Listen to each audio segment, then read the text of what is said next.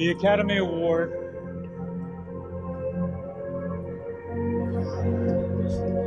for Best Picture.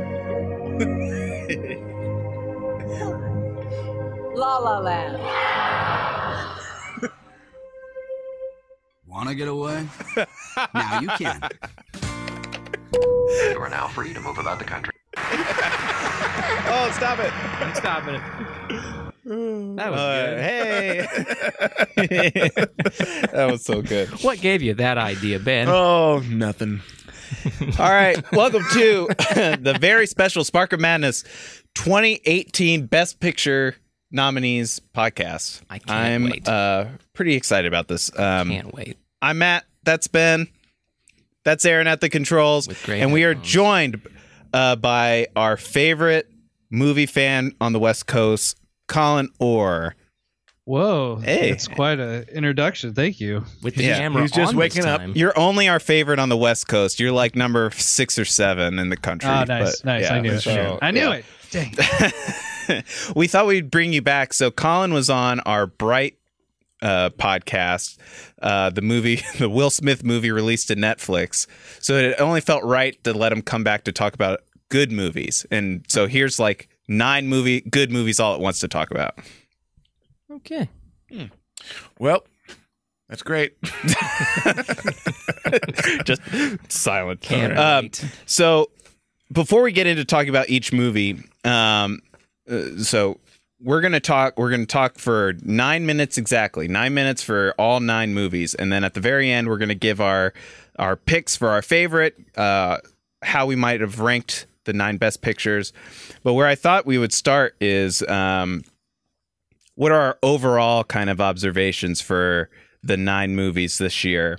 Um, I've got a couple ideas, but what uh, what kind of stands out for you guys? I can go first here, um, since I'm the most egotistical of all of you. Hmm. um, I think this is a pretty subpar for me Oscar um, Best Picture um, uh, category for, For me. once, I agree. Um, and I hate to say that, but I, I actually this is the first time I saw all the movies. Um, and um, but I think there's some good movies, but there w- wasn't anything that blew me away. In fact, the only movie that blew me away this year, and I've told you guys a, a ton of times, and I'll get it out now, is I think the best picture of the year for me that's not even nominated was Blade Runner 2049. I think that was the best picture of the year, and it was it was a complete movie to me. To It me, had the whole package. it had a com- full package, and it was thought provoking. It was good acting. It was it was it was everything. It was it was beautiful, and it was done by the same guy who did um, uh, Arrival, which was I think should have been a, a best picture worthy. It was. But but I think I, th- I think it? that should have won. Oh, okay. To me, was that la- la- last year, right? Mhm. I just think science fiction, uh, for the most part, other than Shape of Water, um, has a um, hard time winning and being nominated for these. That's because it's so deep and scientific. Well, it's, it's the same thing, you know, that you know, puppeteers don't get um, nominated for actors, Mhm. you know, but they're doing such amazing performance and act, and actually, puppeteering is one of the first forms of acting. So your big your big disappointment is that Blade Runner got snubbed. Absolutely, I think I 100% agree. Actually, that's. Uh, I think you should have won. if we're talking about snubs, um, well, Colin, what if specifically when it comes to like what movies aren't on this Best Pictures list?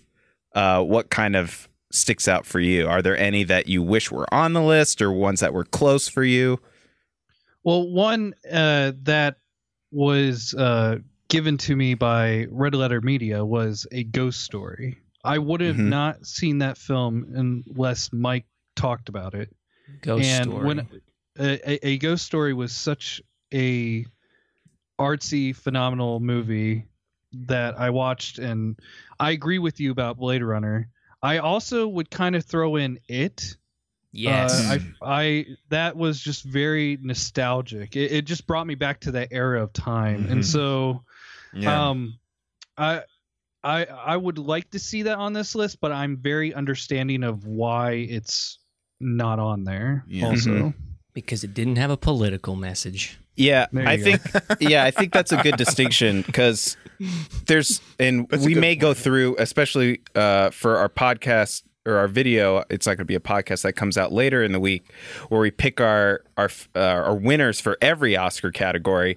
There's kind of the distinction between not only do we th- what we think will win versus what should win, but also Our what is our favorite, like our personal favorite, like and what the distinction is between something that is personal we can acknowledge as personally more significant like like it maybe that has that nostalgia feeling um, versus That's some of the hits. others um, Well done. there's also one more thing uh, that I uh, wish that could be in a category is for somebody that could get an Oscar for being a actor that could pick movies to be in the best picture, which I would give to Michael uh, uh, Stuhlbarg.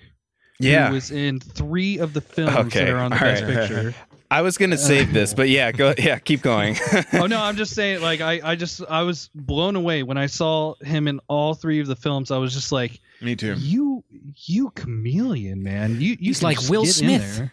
so michael stuhlbarg was in shape of water call me by your name and the post and last year he was in arrival and doctor strange Oh. So and and that's also not mentioning a bunch of other things Who he is was he in. in He was in Strange? Fargo, I guess too. I don't remember, Yeah, but in so I also want to call out. Uh, there's a bunch of actors that kind. So Stuhlbarg is the only one. I think he's like one of only six people ever to appear in three Best Picture nominees in the same year. Caleb Landry Jones, who was the brother in Get Out. He was also the billboard guy in Three Billboards. oh, He yeah. all he was the closest to getting three movies this year, but the Florida Project didn't get nominated, and that- that was on the bubble. So speaking of snubs, that would be mm. one that I saw. It was pretty good. I, didn't agree, it was that not on him. it, but I didn't realize that was him in Get Out. yeah, Boy, I he's, have a he's question a for good you, actor, Matt. man. yeah. I have a question for Tom you. Hanks. Go Uh, for the Florida project, are you Mhm. still happy that it is being showcased in some way with Willem Dafoe being nominated? And again, I'm happy. again, I'm happy it's getting acknowledged. I don't know if I would have nominated Willem Dafoe. Why though, wouldn't but you nominate You throw, that? you give him a bone. yeah. Out am I? Get out, am I? Back the formula. so I'm, I I want to I want to run down the list though because there's actually a bunch of people in multiple movies this year. So Timothy Chalamet, who's the star of Call Me by Your Name, who's nominated for Best Actor, he was also in Lady Bird. Yes, as yes. the as the As other boyfriend. Bradley Whitford was in Get Out and The Post. Uh, Lucas Hedges uh, Hey, was in Well, but Bradley Whitford is always also in your uh, favorite movie, he, which one? Billy Madison. Billy Madison. Okay, he's in a lot of my He's favorite. the bad things. guy in Billy Madison. Lucas Hedges uh, was in Lady Bird. He was the uh, gay boyfriend, the boyfriend who turned out to be gay. Mm-hmm. And then he's also in Three Billboards as the son. A lot oh of these Oh God, are I didn't realize Yeah. that. Wow. Tracy Letts, uh, he's the dad in Lady Bird. He's also in The Post. He's the he's Meryl Streep's brother. Oh yeah, yeah, yeah. And then I didn't realize that uh, either. there's a couple other people who were like almost like extras, but And- those are there's actually quite a few people this year who doubled up in significant roles. Oh yeah. yeah, even uh, even uh, uh, what what's her name? Uh, Sasha Rune or Sasha Rone, um, that was Lady Bird. She was in Loving Vincent too, uh, which is really awesome. Oh, she was. yeah, yeah. Oh, was- I didn't it's know that. Okay. Well, I didn't realize that Winston Churchill was also in Call Me by Your Name. What? Winston Churchill. He was like he was in the background walking in Italy at the time. Oh. Sur- sur- sur- surveying. He was still alive in the 80s. But uh, Just a little bit. uh, any Yeah, other? itself. I've got a cut. So uh, uh, I thought it was interesting. So in 2017, the best pictures were. So last year, the best pictures were La La Land, Moonlight, which uh, won Best Picture, Arrival, Manchester by the Sea, Hacksaw Ridge, Hell or High Water, Hidden Figures, Fences, and Lion. And I was surprised that both this year and last year, there's a movie about homosexual awakening. There's one token sci-fi movie, which you just brought up. yes. There's a kind of brutal death movie that's kind of uh, colored with humor all the way throughout, which I thought. Oh yeah, Lady man, Bird was yeah. very. Yeah. There's a war. There's specifically a war film. There's a biopic, but there's also a biopic that's uh, focuses in on a, uh, feminine character, a, f- a feminist character with hidden figures, and then I would argue the Post is kind of that way. There's a film about race that's also th- via a unique format that's not very conventional, and then there's uh, ones about like parents and identity through your parents. So Lady Bird and Lion, which I thought was interesting. That there's sort of like a lot of similarities each movie. yeah. Um, What about Phantom Thread? Phantom Thread is the one. So I had an overall kind of observation for all of them, and I also had trouble with Phantom Thread for that. Yeah. So I felt like this year, across all the Best Picture nominees, was the year of like feeling trapped. Like the idea that, which you could argue is uh, a, a common Out. element for any sort of conflict, but specifically when it, like how they, so many of these movies visualize being in like tight spaces or like helpless situations where they can't do anything. Way Um, to go, Matt. That's awesome. I totally agree with you. Well, Yeah. maybe that's why uh, Blade Runner didn't win. But you know yeah, what? That- maybe because it didn't fit the formula. No, it didn't. fit the- that I'm but actually, coming but up with if now. you think about it, though, it does have that same formula when Ryan Gosling's character feels like insignificant. yeah. Well, Even and though I in this huge world, but he's, he lives in his apartment. so I thought with Phantom Thread, uh, what's her uh, Alma the um, Check it the model? She's kind of trapped in this crappy relationship, but she also is like underappreciated. She's like an underappreciated mannequin, basically, where And then she's she like takes stuck. control. Right, and so the difference between each one is kind of whether they how they they either stay trapped or how they co- combat that feeling. Do feeling. they and get break out? Do they get out? not? Yeah, exactly. Whoa. Um, Whoa. That, that la- does kind of blow my mind. I, I was not thinking that way. That's Yeah. a really good observation. well, and it, uh, maybe I'm just projecting based on the current day. Matt, Matt does project a lot. Yeah. You know, he, he puts his problems I know. onto mine, you know, onto me, and I was like, "Come on, Matt, I rear you're project. projecting." as as he's changing the reels. all right. Speaking of reels, let's start. We're gonna go through all nine movies. Oh my Um, oh boy, We're gonna do it. We've got a timer even. We're, so we're gonna stick to it, and I'm gonna cut us off and move on to the next one, so we can keep this podcast hopefully not All super right. long. You got it. And our first one is "Call Me by Your Name." And go. Go nine minutes. All right. Um, who wants to start? Not me. Uh, I can start. Colin, go ahead. What was your Uh, uh, thoughts on "Call Me by Your Name"? I, I, I, it made me want to go to Italy. It had beautiful shots of Italy. Uh, one of the biggest things I wanted to bring up uh, while watching the film, the advertisements and trailers made it seem like it was a gay movie. But w- while I was watching hoping it, for gay stuff. while, while I was watching that, uh. I, I was like, "There's something that isn't like making it a gay movie." And Mhm. what was amazing was the father had his monologue at the very end, and Yeah. that's what that's what made the movie for me. Just because it it uh, it told me exactly what I was thinking, which was this isn't a movie about uh, two gay lovers. It's about finding that great love Mhm. and and even the father like you could you can assume a lot of things Michael but he- Stuhlbarg, by the way. Yeah, Yeah, just to which- co- oh. clarify. I think he looks better the with a star of all the movies. I, He I, looks I like guess go I'm ahead. just a fanboy. I, I'm Yeah. a fanboy of him Sorry, right go now. ahead, But, go ahead. Uh, but no, the, like uh, what I, what I was saying is just like he he was like I didn't take the chance, and a lot of people would assume oh he found some other guy that he loved, but it could be a woman too because he Mhm. never makes it like that, and it was more of just hey you you found this great love. Um so it was a okay film but um his monologue really made it for me but that's what i want to say. All right, so I, I agree with um, everything um, Colin said. I, I think it was a, a story about love.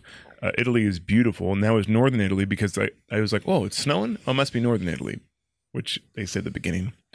But Which they said out loud, but I yeah, won't. that's true. I was I was transfixed. I'm it. the Italian. I think it was shot very well. I thought it, like Aaron would appreciate it because it was shot uh, very much like a realistic lighting and not like over the top I do enjoy dramatic that. lighting. And Although I, I- I have a soft spot for dramatic lighting too. Me too, but this, but it, but it did create a mood. Uh, my only complaint about it um, is that it was a little too long. I was bored uh, uh, a, a lot of different places, but also this. Well, he talks about he sums it up at the end about true love. I felt there was more chemistry and more love in his um, fling with the girl than um, the gorgeous, gorgeous man of Armie Hammer in his hammer. but um, no, he's a he's a handsome man. He's literally the Greek statue that they they David. keep showing all the way anybody else through. like when they saw? Uh, remember the the the? Sorry, um, what's that movie? The, the, The Lone Ranger. Lone Ranger. Did anybody else see the Lone Ranger and think, boy, this guy's going places? What happened to him? Yeah, he, he, had the Cliff Secord uh, uh, way of cinema. The the, the guy from He went to- yeah, yeah. yeah. He thought we thought he was going to go some. He went to Dracula, and then that was it. That was it. But but but my, my, my point is before you rudely interrupted me, um, was that I, I think it was too awkward for me, and maybe that's how it is. It's, it's like he's a teenager and, and awkward, but their relationship was too awkward. To Or me. maybe And it was it- it- between like passionate love and innocent love, like innocent love with the girl but, and passionate but there wasn't any the chemistry or true love to me. And I think that my biggest complaint about that was that I just didn't. It was it felt weird to me, and I was very uncomfortable. And it could have to me. It wasn't because they were gay. It was because it just didn't feel natural to me. It was very cringy. Their interactions with each other. I would agree that But maybe I don't know. I don't know. Maybe I don't know that side, that kind of love. you Yeah, know? so I would agree for sure. My biggest con with the movie was that it's a li- it's definitely a little bit meandering, like, and the it's kind of set in this summer summer fling kind of setting anyway. So it just kind of like has that lazy lazy summer day kind of feel to the whole movie, which isn't great for a story, but it's good for this. I think it's great sometimes. Um, and I would agree with you that a lot of it is kind of awkward, but I think that plays into uh, part of the. It's kind of coming of age, kind of sexual awakening movie where there's a awkwardness is maybe part of it, so it kind of plays into that. But I agree that the um, I feel like there's a lot here in terms of again the Greek statues that are like literally they're pulling up these yeah. uh, mythic, perfect men statues that are like broken and crumbled out of the water as like the it's the dad's job to do that and to study them and like as as how that relates back to the story of and I think you said it perfectly Colin that the monologue to me the monologue is the in best this in. Call Me by Your Name not only is the best part of this movie it's the best part of any movie of that on this list in my opinion He And I- should, he should he should be nominated just for that monologue. yeah, I would agree, Yeah, but he's yeah. not.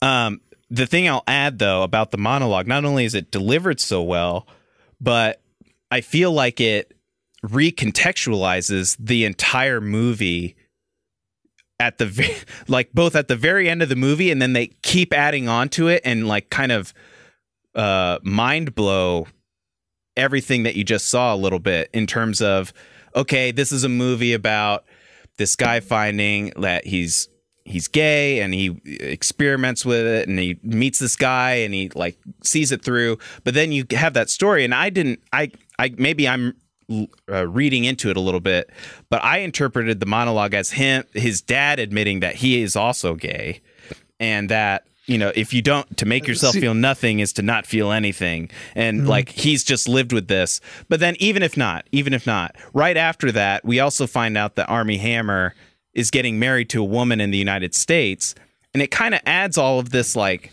generational differences between uh, people older than Tim- uh, Timothy Sh- uh, Chalamet's character who don't feel comfortable to be who they really are ever. Like e- even though Armie Hammer comes to Italy and can do this and has projected this confidence about who he was the entire movie, we find out at the very end that like no, these adults are just as broken as everybody else and just as scared and mm-hmm. it's suck like everybody's so, miserable. And then the movie ends on the just tears. Mm-hmm. But still like from the monologue on it feels so hopeful to me that his dad has and his parents showed such uh, compassion about mm-hmm. what he's going through and understanding that it was so it, it yeah. did but it did but man i couldn't care less about a spoiled little rich kid who's nice. That's kid the other thing. in- yeah, the in privilege Italy, of it all. who's yeah. got- well, when you guys were saying life. it was slow, He's got it what was funny? Yeah, what was funny to me was there was one part where he's like, "We wasted so much time," and I was like, "Yeah, you're wasting my time. Let's move it along. Come on."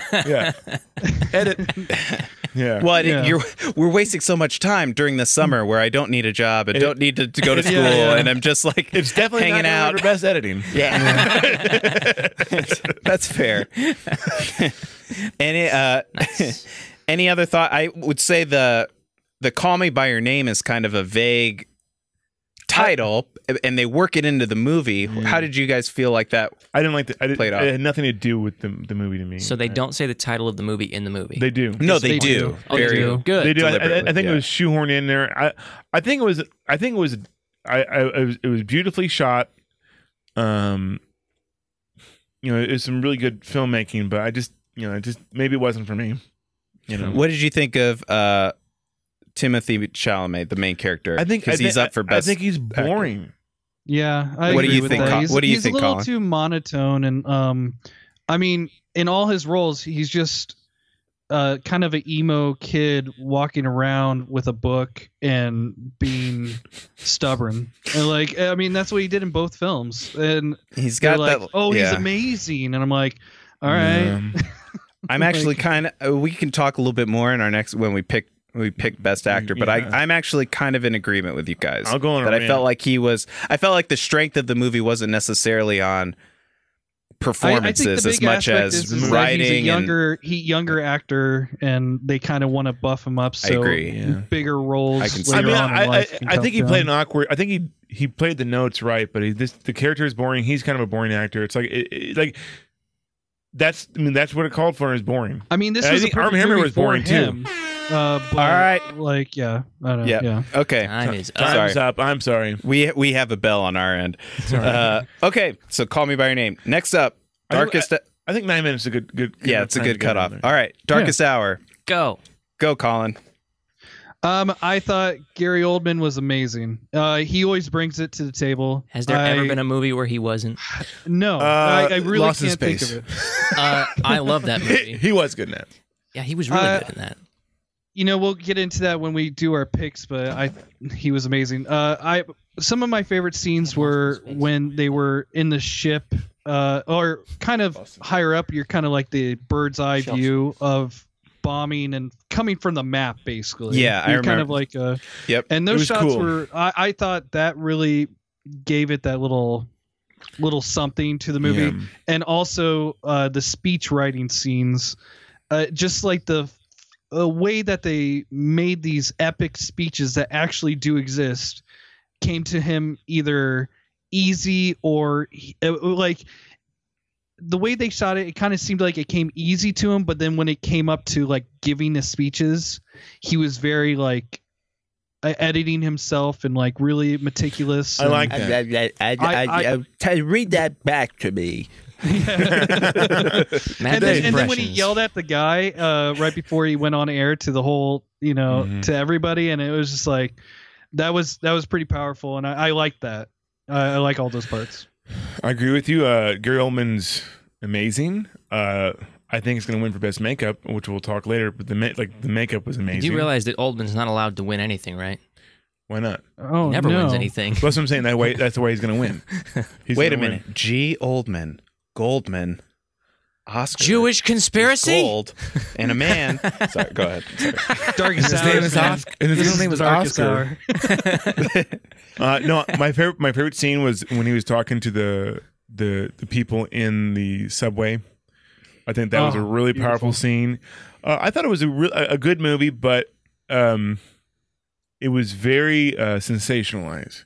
Ve- like this is the opposite of of Call Me by Your Name, Aaron, where it was really like beautiful. Everything was beautiful, shadow and lighting. Everything was just like Ah, it was dramatic and beautiful. It was, but that, but that was the, that was the purpose. It was it was c- c- kind of being like a sensationalizing him a little bit. Who knows the real details of him? They really depict him to be really, really out. Like, yeah, he had his quirks and things, but he was really loyal to his wife and really. Yeah. like- we don't. I, I don't know the history of. so I'll, of- I'll just add just on this point is that they they have obviously glossed over quite a bit and buffed out some of the more frustrating Egregious. details about Churchill and like some of the Well- things he did and like particularly when it comes to like colonialism and races like there's a lot of things about Churchill that are because bad. he talked to a black man at one point. You know. Well, yeah, but like, well, no, I'm, I'm just saying they they didn't include some of the bad details about Churchill in this movie, which is okay. That's uh, for movies like this. I think it's okay to not be hundred percent accurate and to just sort of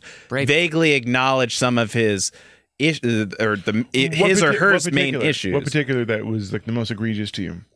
what do you mean? Well, like the, like Well, just like some of the things he's done with, by like uh, in real life, uh, um, some of the ways he's treated India, basically in real like they didn't mention any of that in here. India, So- like the country India. Yeah, Okay. like during this time. And so I think that's okay to not do that and just sort of acknowledge at a distance that he's not perfect. Mm-hmm. But the thing about it is, and so many biopics do this, the thing about it though is that's in uh in sacrifice to a, a bigger motive to like deliver some message that this person did something great. And my problem with this movie as a whole was that the great thing that he did kind of came across as like, well, yeah, obviously, it, like uh, the whole movie was basically around the theme of like how hard it was to actually convince people that no, we should never compromise with Hitler, surrender. right? We should never compromise with Hitler. And basically, the the during the darkest hour. the cru- Unless you're the the crux of the that decision came during the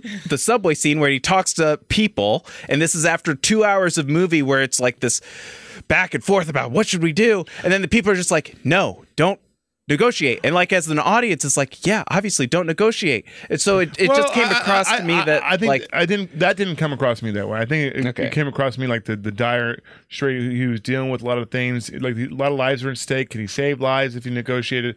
I mean, to me, that's what it came across to. to but I don't know the history about it, the details about it. I don't know if even uh, did that even happen. If it even- yeah, who knows? Did he go to Yeah. the subway even that happened? did it he probably even did. look like that? you know, the other I mean, the other uh, uh, yeah, the sorry. way that you were talking about uh, um, how they kind of left out some of the things with Churchill, like in The Crown, they make him more disgusting, like a little Mhm. bit more grosser, and so they kind of glossed that over a little bit. They were like, "Oh, he has all these little um, things that you got to look out for," Mhm. but well, you know, he you know, was a- actually more disgusting than that. Well, you know, what'd be interesting is how- Maybe, uh, I don't what is the real truth? Because everybody like uh, there's so many perspectives about historical people that you may, maybe you just ran into him on a bad day or a good day. You know what I mean? Like, and then we, it- it- we didn't really don't learn know. this in our history classes because we're Americans too. So Yeah. Yeah. you know that's So- Yeah, Yeah. we ain't Brits. The thing I would add, the other thing I would add that is kind of my issue with the post too is that one of the other side stories was, uh, and I'll say it really quickly, was that he Dunkirk gets brought up. Yeah. And it's sort of like, what are we going to do about this dire situation? What are we going to do? And actually, to me, watching this movie, I felt myself wanting to know more about Dunkirk. And then I remembered that they made a movie about that, and that was the more interesting story. It was called so Dunkirk. yeah. So like, I was more interested in a thing that was happening in the movie than the politicians debating in a big room about what to do, which uh, isn't the fault of the movie. They're telling what happened, but just to say, like, this wasn't as interesting to me. No. Not to say there weren't good stuff about the movie. Um, it's just like, yeah, uh, yeah. yeah, the like I thought the cinematography and lighting was really good. Like literally, dark, I know you said it's sensationalized. I actually thought that was the best part of the Well, movie. no, uh, no, I, I like that. I like no, I, th- I think it's good. they were I think trying to good. idealize I'm that just, time I'm just and describing person. what. Yeah. and I think it was that was a choice. That I was thought a choice. I thought the wife character was really good. I wasn't a big Yeah. fan of the typist from Baby Driver. oh, I was a big fan of her, okay. but that's for other reasons. Uh, well, they, Um, they kind of hyped her up at the beginning, but they they kind of like No. forgot about her later on. but in it, but film. it, Yeah, but it did, and it made sense that their their women were more quiet back then. You know, especially British women. Everybody's polite. yeah, it like I don't know her character, the the art not arc of her character, but the the substance of her character. I felt There really came in the like that her brother was at Yeah. was at Dunkirk or it was so, somewhere where Is they he died. bow? But uh, yeah. Um, and that was really all she had going for her. But that one scene with her was really was good, where he quietly kind of cries in the room and like while they're writing the speech, and Yeah. she's doing like I he thought was that was hard a really to good scene. understand too, a little bit. He was going a little Bane on me a little bit. Uh, But- yeah, but that's kind of like what I liked about Gary Oldman just doing that. It was uh, I don't know. It was Spe- it was good for me. Did you did you point out the Dark Dark Knight Rises connection in it? Go Yeah, on. Gary Oldman w- you know, obviously Commissioner Gordon, Right. and the one guy who played the uh, the king was the guy that Bane crushes his face. You know, like what makes you think you're in charge? yeah, he's the king. He's also in um, Rogue One and power? um, the new uh, Yeah, Ready the- Player One movie. I thought he was. I thought his character was actually really, Really- good. really good, The yeah. king, the and the relationship between King and Churchill. That w- that actually had like a and as soon as a buddy friendship kind of arc to it of like we hate each other, da, da, da, and then no, we're pals now, even though we don't like each other that he well. likes tea and I like crumpets, but we get along. we get along just fine. Oh, there's some lovely tea over here, sir. What about Dunkirk? Has anybody here actually been to Britain? Are we are we way off? Uh, I've never been. Never been. I've never been happy. any, any last any last thoughts in our last twenty seconds? Uh, Colin? well, you mentioned Dunkirk. I, I watched Dunkirk be, right before Darkest Hour. I watched them back to back, and so I felt very patriotic afterwards. Good. Ah. I, yeah, that's my final. Well, speaking of which, our next movie is Dunkirk. So Matt, segue. Matt, I think you should take Dunkirk first. Okay. I think Matt, Well- because this is Matt. Matt, Matt was all, oh God, this is so great. I So- liked it too. I know, but Matt was all about it when we left the theaters. Ah. Yeah. Well, so we kind of if you want to know our expanded, are you going to start the timer so I know? Well, okay. I, Dunkirk. I thought I'd do it, but there you go. Yeah.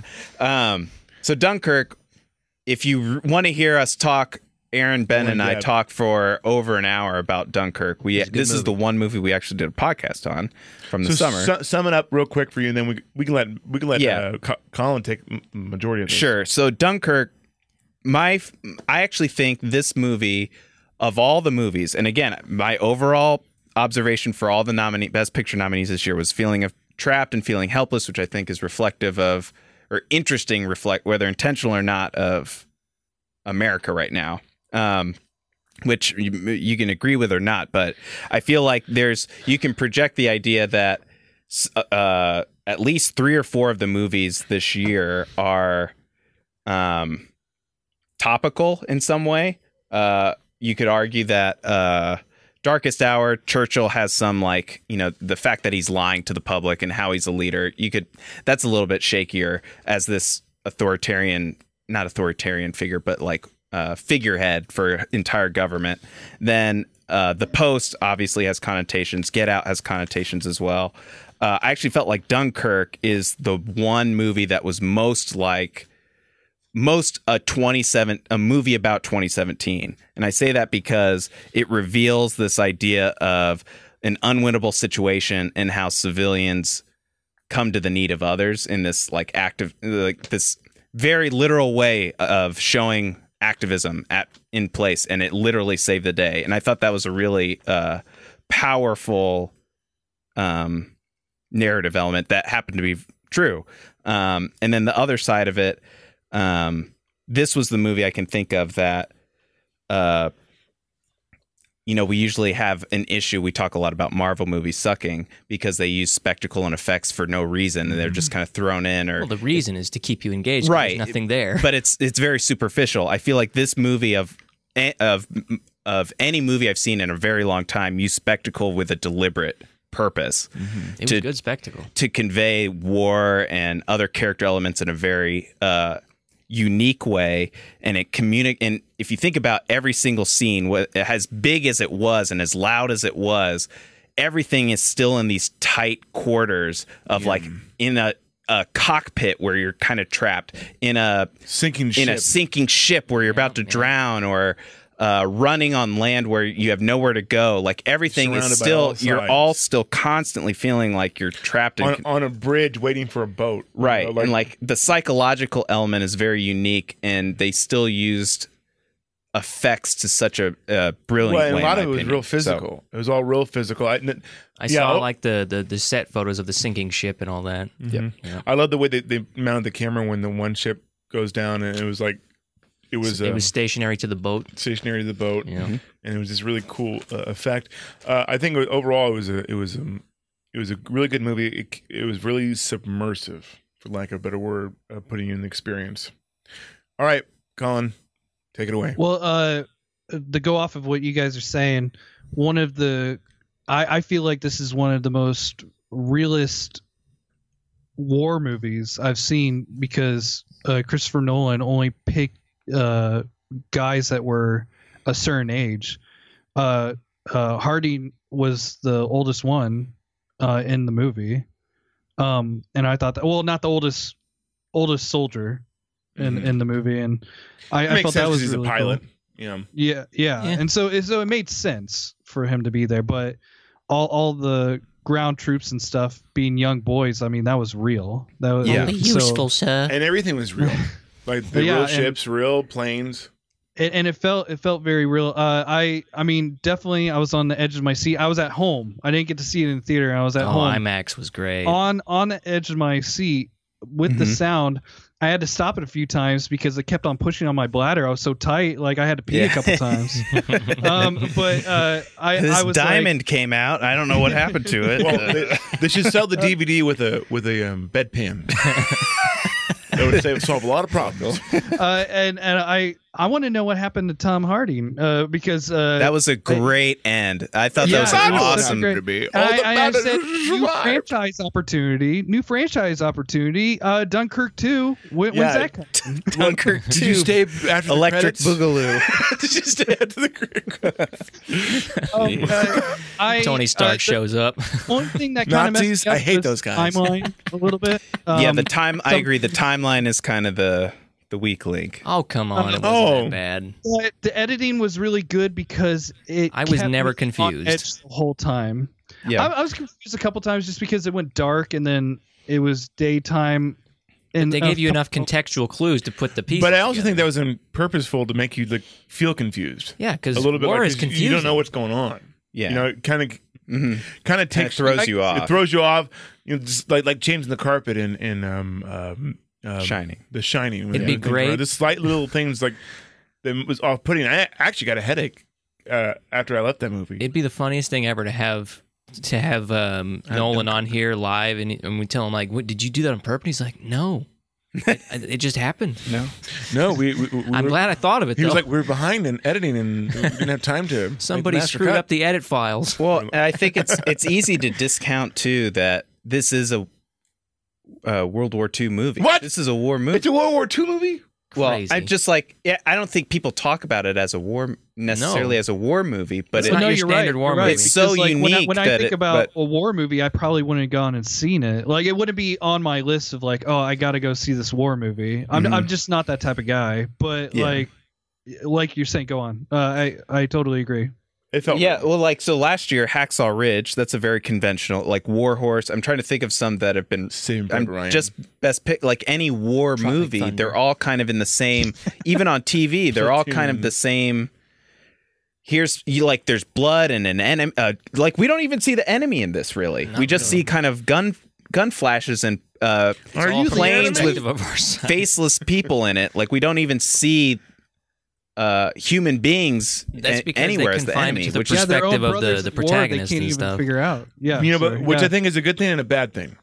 To be honest, I don't think it's bad. I think it's a great. I think uh, I think it's for good. I, th- I think I think interesting vehicle, but I think where Saving Private Ryan was pretty good was that the enemy is just trapped too. You know what I mean? Like they're just they're young kids too. They're people too. You know what I mean?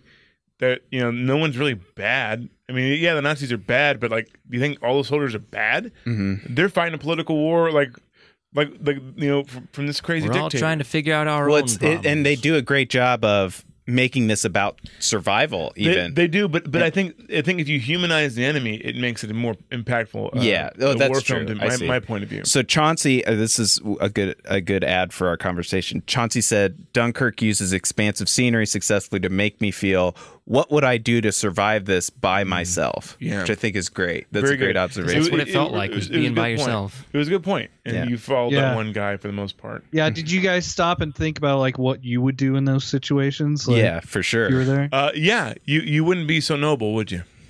You know, I, I I don't Like- think so at all. There- You can't blame them. You wouldn't be so noble. So Whatever we it takes to we would be. survive sometimes. No, not at Yeah. all. Hmm. yeah, Um, just trying to survive.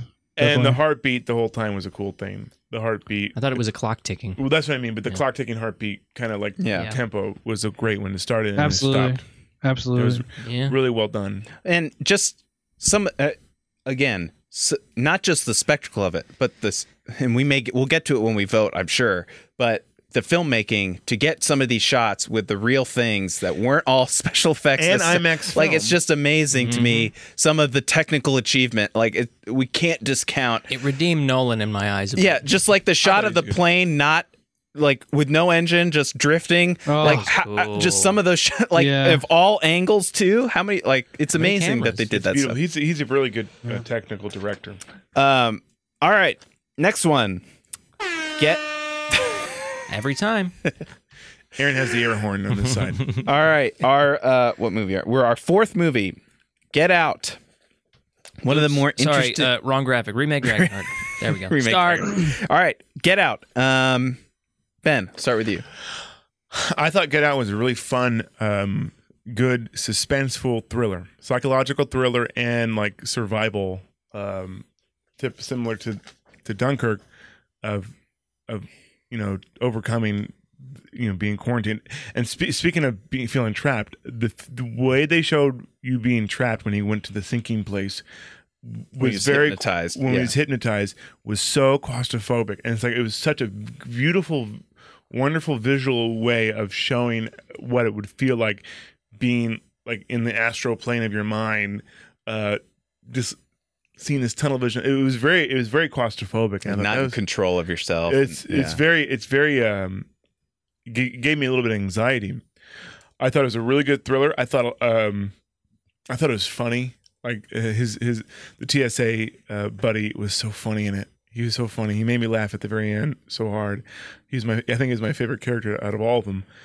But he but he but he um but um to me it was it was it reminded me a lot of alfred hitchcock it had a really Mhm. good uh thrill to it um, but I don't think it's the best picture, you know, by any by any stretch of the imagination. I, I don't. I think it was a good movie, but I, I don't. I think it was like I've seen the symbolism was good in it. You know, uh, what it would feel like to be a black person. You know, you know, in, in, in a white person's world is a little over the top because these people were psychos. But it, I guess that was the whole point to to to make you feel like you know. This is how you feel, especially at the beginning when he's walking in, in the suburb but uh, but I- I I think as a thriller, like I've seen thrillers like this before, and it was and they're good. But but I think I don't know. I I I, just, I, I think it was good. and I enjoyed it. It was one of my favorites. But I I don't think it's best picture worthy to me. Colin, what do you think? Um, I'm glad the Academy is recognizing it. Um, but I do agree with you, Ben. I, I, I don't see it winning Best Picture, but I do like that it's on there. Um, I am looking forward to Jordan Peele's Yeah. movies and good. um, seeing seeing what else he's gonna do. Uh, I like. I love all the symbolism throughout the whole movie, like separating the Fruit Loops from the milk. At first, it's like, "What are you doing, weirdo?" Yeah. But then you're like, "Oh, the colors, for, the color. And the deer, the deer stuff. I thought I didn't get that at first. I had to. I, I don't uh, get the deer stuff. So you know, at the start, so the deer jumps in front of the car as like a warning, but then there's Bradley Whitford's character mentions that they're overpopulated, and we I, I you get rid of them as far as far as I say, and then you see the Ah. trophy of the deer at the end, Mm. like it's all sort of um like Symbolism of getting rid of black people. yeah, like you don't.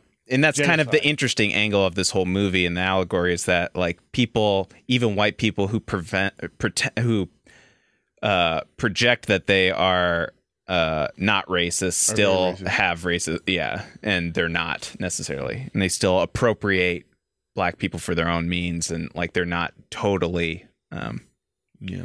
yeah. Anyway, sorry. Go ahead, Colin.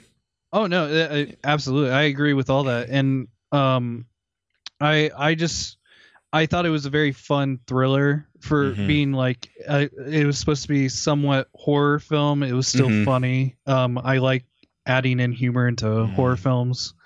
Um I I really enjoyed the silent auction. Like that was Yeah. That was really wild powerful. to watch, and like And, the way like that when they you think of like a slave stuff. auction, Yeah. and, like there's a lot of good parallels with that too. It yeah. was like But it was great because what was great about it is when you're watching it in, in real time, like what's going on, and then it all it all like connects at the end. Like, Yeah. Oh my god. You Mhm. know Yeah. that makes sense. i- if uh, you hadn't had the movie ruined for you and you went into it and just watched it, I hope that is everybody's first time because it Mhm. was really fun. Um, Yeah. not knowing what it was all about until mm-hmm. the movie. Yeah, Yeah. until you see it. So I I agree with everything you guys have said. I and I think the obvious I I wouldn't say obviously. I think the strongest part for me is how they used to Ben's point, kind of like familiar thriller or sci-fi tropes to and apply this uh, racial allegory on top of it in a very unique way. I think uh, that we haven't seen before, Yeah. and that's sort of the the power behind the whole movie. And I think the performances, Daniel Kaluuya, who's who's in we just saw in Black Panther, Yeah. and he's in this. He's better. Than Uh, he's very good in this. yeah. Um, and, and and the girlfriend was good too. yeah, and I think I think the elements of sci-fi and the elements of horror, I think they are also, to Jordan Peele's credit, uh, very strong. Yeah. like they're like they are uh tense. That it is very It's like kind of interesting. Yeah, you're right. I so when I saw this the first time when it first came out, I had the same reaction of like, this is a best picture. Like this, people think this will be a best picture. What? Come on. I rewatched it last week. I think it definitely should be on the list, although I still have. So, one of my issues the first time around, I had two issues. One of them is held, the other hasn't. The first is that I felt like when I first saw it, that it felt like a long, like an elongated sketch. Like there were elements of a sketch that were kind of tacked on. And I felt Peele like is the, known T- for sketches. the TSA stuff felt like. Jordan Peele comedy stuff added into on top of the Oh, I movie. didn't feel that. I am wrong about that. I'm definitely wrong. Although I still feel like the TSA stuff feels kind of jarring to me. I think like on top of how like serious everything else is. But I, th- but I, think, I think that's why it makes it a complete movie to me because because okay, it, and it actually grounds it a little bit to make it even scarier for me. It- this is how my reaction. Like the very end, it all ties in because he pulls up and well, yeah, the spoilers spoiler. Yeah, at this yeah. point. We're all he pulls up in the police off the police the car and you think, oh yeah, shit, and the police and stuff. it's him, yeah, it's there's a, TSA, yeah, and that was good. the best part was like you would have like when he comes in all bloody and stuff. You would like it was such a good dismount because you would Yeah, that act, was you, right. that you would that Yeah. would be real. I told you not to go in Yeah, there. And yeah, he- and he's that's like, true. That was funny. That would- but like that that that I laughed so hard, but also like I laughed because it was real. Like, You're right. It was it, it it grounded it, even though a lot of it was a little fantastical. To Yeah. be honest with you, that's that's my rub. Why I don't think it should be in Best Picture, even though like you know we have Shape of Water and stuff like that for Best Picture.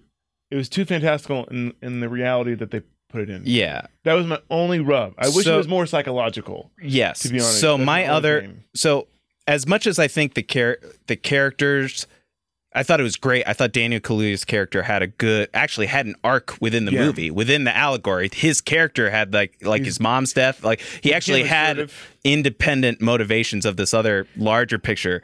But and he was very passive at the beginning because he's so used to being. yeah. And he but he was the one. and he gets this con yeah but as much as i liked as much as i liked all the like subtle uh uh non-explicit racist comments throughout all building up to the end. I felt like and this is something that's held from my first viewing i felt like the payoff of them body swap the reason they are body swapping the ultimate reason was uh was a little bit of a letdown. Like just we specifically want to put ourselves in black people because they are stronger faster cooler. Like they didn't real it, that didn't like tie this great idea all together perfectly for me. Step and then wives. and when you think about oh so like those were the grandparents but w- what was the reason for a, a black person necessary like it, it- i don't know it started to feel like i was just being Because strung along for Next the sake question. of the idea Because- well, I, I think if that makes sense I think to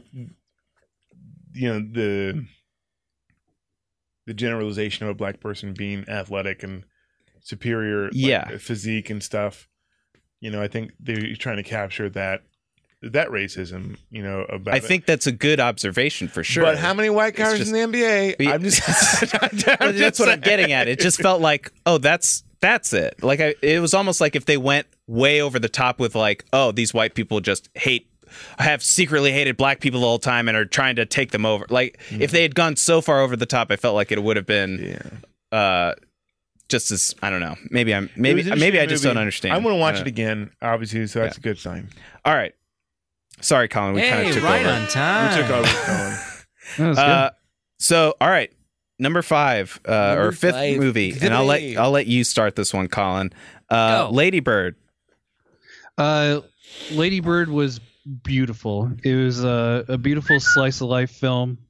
Uh, the mother's performance was great, and uh, I actually did start tearing up when um, she didn't get out of the car at the airport. Mm, yeah, and she so drove around. I, I actually did tear up. It was like, it, it's so wild how, uh, you know, I'm not a woman. I didn't, What? I didn't go the whole through, time? The whole time? You know, that, was, it- that, was, it- that, was, that was appropriate, right? Yeah, because Sally Field is a woman. no, I'm just saying. That. I get it. but it, Dun- it's just dun- uh, a yeah, lot of these, uh, Yeah. a lot of this film. It was just hard to um, say, hey, I can connect with it, and and but I could. But I yeah yeah but I I loved the way Lady Bird was so selfish and that even in the movie things were happening without her knowing and you were discovering it as it was happening with her Mhm. so i thought that was really good kind of editing um uh, and i loved her dad uh, especially too. I, I just i kept on thinking she's really lucky to have a dad like that because Mhm. when he's going up for the job and he sees the son and instead of just being like oh, i can't believe this you're pr- you're gonna get it before me no he was very encouraging and was just Mm-hmm. like i uh, good luck in there you know and I, I was just like man Yeah. i love you That's dad good. that, that was good writing. yeah. Um, I I actually um, I agree with Colin. I, I I related to it like a lot because one it was it took place 2002 2003 is when they graduate when she graduated right. That's when Colin and I graduated like high school. So we were like Wow. post 9 11 thing. Um, so that happened when we were in school. I went to Catholic schools as a kid, not that strict, but but still pretty strict. So I know all the stuff, which is funny. And I did theater in high school, so so I knew all like I I I laughed at all the, the stupid stuff, you know, of, of of that.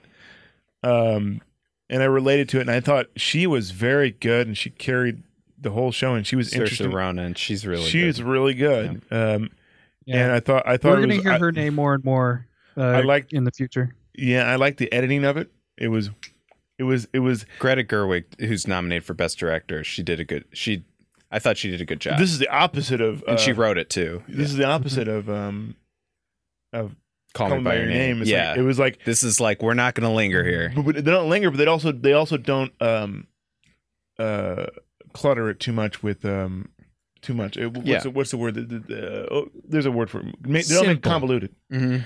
Uh, but it was because it was centralized. The mom was great. She was great. She's Laura she, Metcalf was the. I thought the best part of the Did movie. you know? the she- mom? Do you yeah. know who? What else she's seeing? I don't know. She's she's Andy's mom in Toy Story, hmm and she's in Roseanne, You know, the only thing I can say that's disappointing to me about this movie is and she's the officer in Frasier, right? The, the she's one in officer. big bang she's the mother Yeah. in big bang too uh, Huh, yeah. when I heard the name of this movie, I was disappointed to find out that it's not a King of the Hill movie. It's not Reagan's dog. No, Or is- it's or not whatever. Hank Hill's dog. No, I thought it was a really good movie. I enjoyed Yes, it. I wait, not Reagan's dog. Yeah, sorry. Go. Lady Bird. Reagan's dog. I guess if you wanted to be really mean. She was a good dog. sorry, keep going. No, Go you're ahead. fine. I thought it was good. I thought it was I'll really. tell I enjoyed what. it. I laughed. I, I thought it was a good movie. So I thought, uh, I actually thought the, I take it back. Not the best part of the movie wasn't Saoirse Ronan, wasn't the mom. I thought it was the use of Dave Matthews' crash to deliver major story arc points.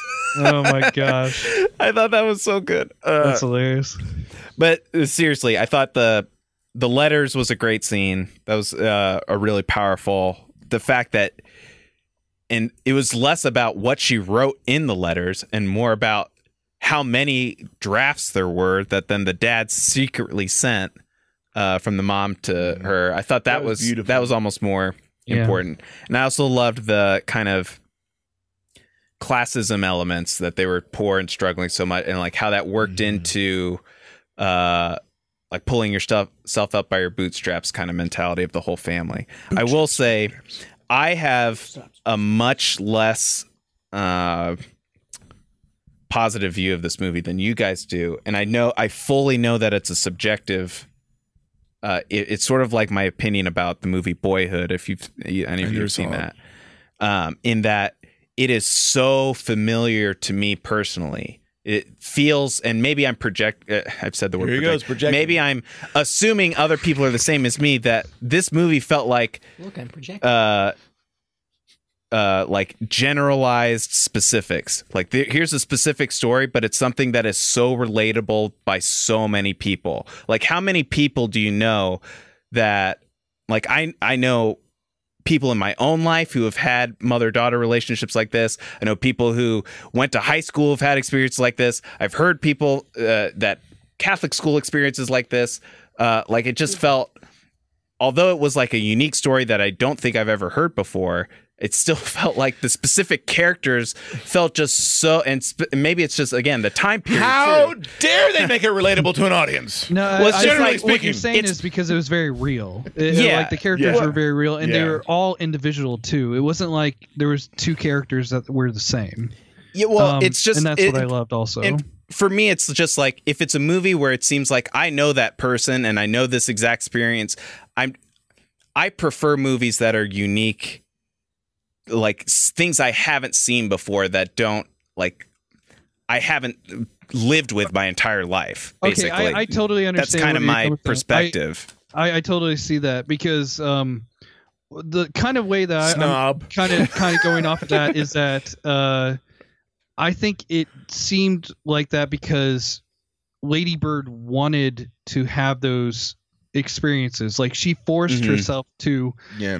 To be in those kind of experiences, and so it made, point, came yeah. off very average. And you're like, okay, I can pick that out. That's it's But almo- it- maybe maybe yeah. it's like more about eh, I mean to the movie's credit even that that it's able to accomplish this kind of familiarity but they use almost what's expected of a high school kid to get to that and tell a unique story. So it may, yeah, I now I'm backpedaling. You're oh no, no, me. I, I think I think your point is really good. I think it's a really good. well, What I like it is the the resolve at the end.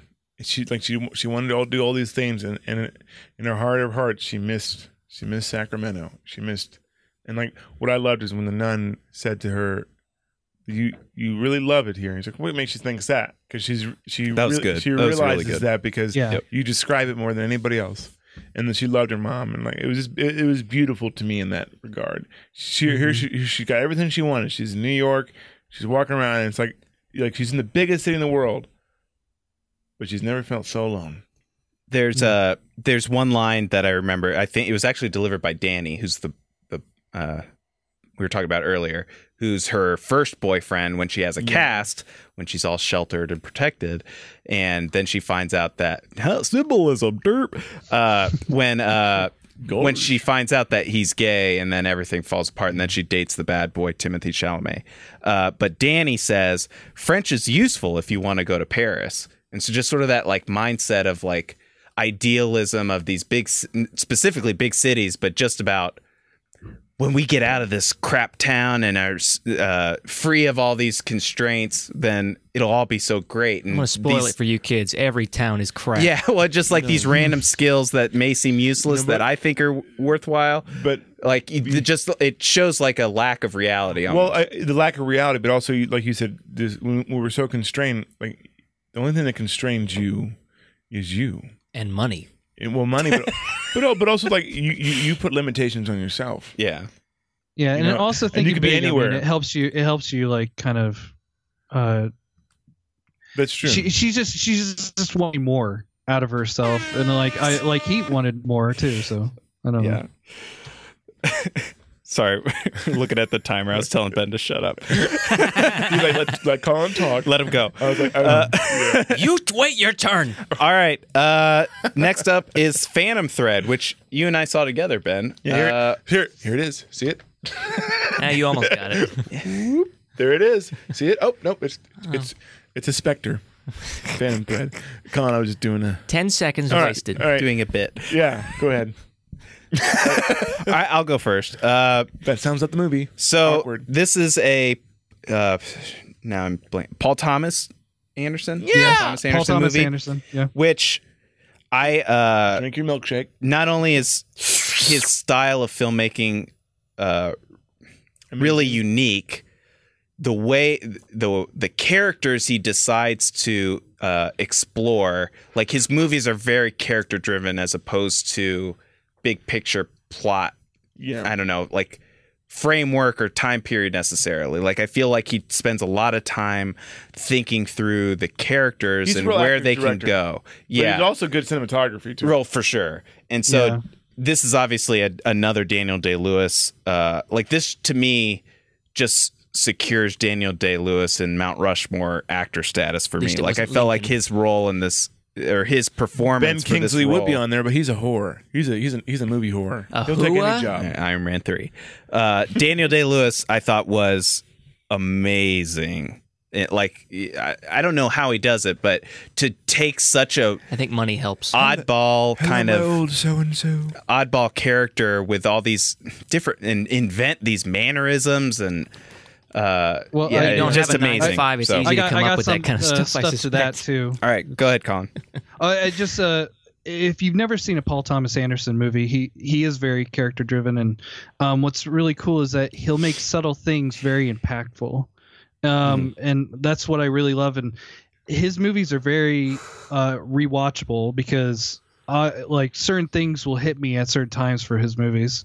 Um, uh, this is supposed to be possibly Daniel Day Lewis's last film. He, he Mhm. might retire after this, and his big reason why was he couldn't get out of the mindset of this role. Um, he's such a method actor that it really messed him up to go back to real life, and Mhm. this this has been talked about, and so it, it's just like uh, He's the real life Kirk Lazarus.